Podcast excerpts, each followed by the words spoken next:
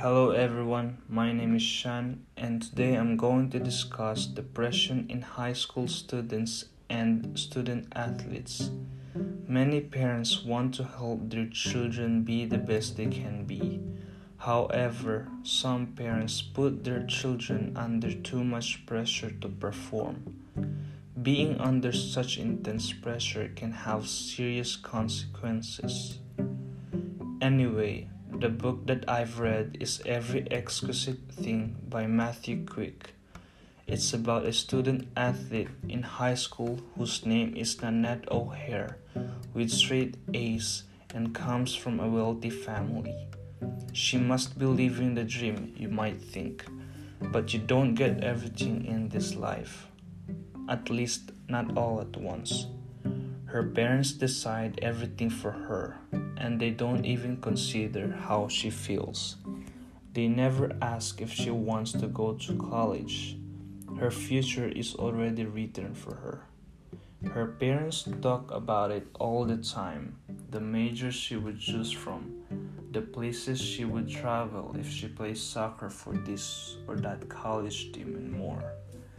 This leads to her having unstable mental health. We must talk about this because this does not only happen in fiction. This culture, the parents planning their children's lives, is still evident to this day, especially in Asian culture. Many students go for whatever will make their parents proud and shove away their hopes and dreams, which often leads to depression. First, we're going to talk about a TED Talk where Jason, the speaker, shared his experience with having depression in high school. He was bullied for being fat and not being good enough for the team.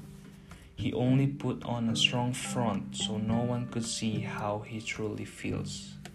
Despite all this, he persevered and excelled in his academics and even became the vice president of his class. However, he mentions that depression could later lead to suicide if not given attention or help.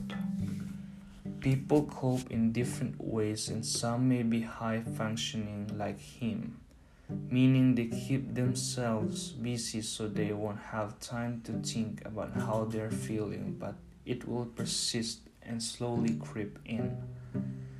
Teenagers who feel like they are under constant pressure may experience constant anxiety.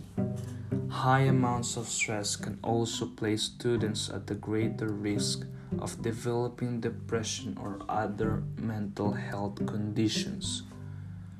We're going to talk about another TED Talk by Victoria. She is a volleyball player at the University of Southern California and she talked about her experience with anxiety and depression and how these affected her performance. She mentioned that physical injury is treated more seriously than psychological injury because the latter cannot be seen. She was terrified of making mistakes during the game because the stakes are higher in elite leagues. She expressed how tough it was to come forward and talk about these things because of the stigma of mental illness. Often, they just be told to sleep it off or calm down when depression is much more complicated than this. It is important to talk about student athletes' mental health because everyone, including their parents and coaches, expects them to be mentally tough, and this may result in them feeling being closed off to their own emotions. They refuse to sit with their feelings because they think it's dumb or weak. Most of them just put up a strong front but are really burnt out deep inside. This may mirror their performance during practice and tournaments. Even worse, this may lead to injuries caused by lack of sleep, poor diet, etc. School isn't the only reason why children experience depression. Parents might also put lofty expectations on their children to perform well in sports because these allow students to qualify for college or university scholarships. Student athletes who have heavy weights on their shoulders tend to not be focused during practice, which will, th- which will then lead to poor game performance. They will still show up in their games, but not as their best selves.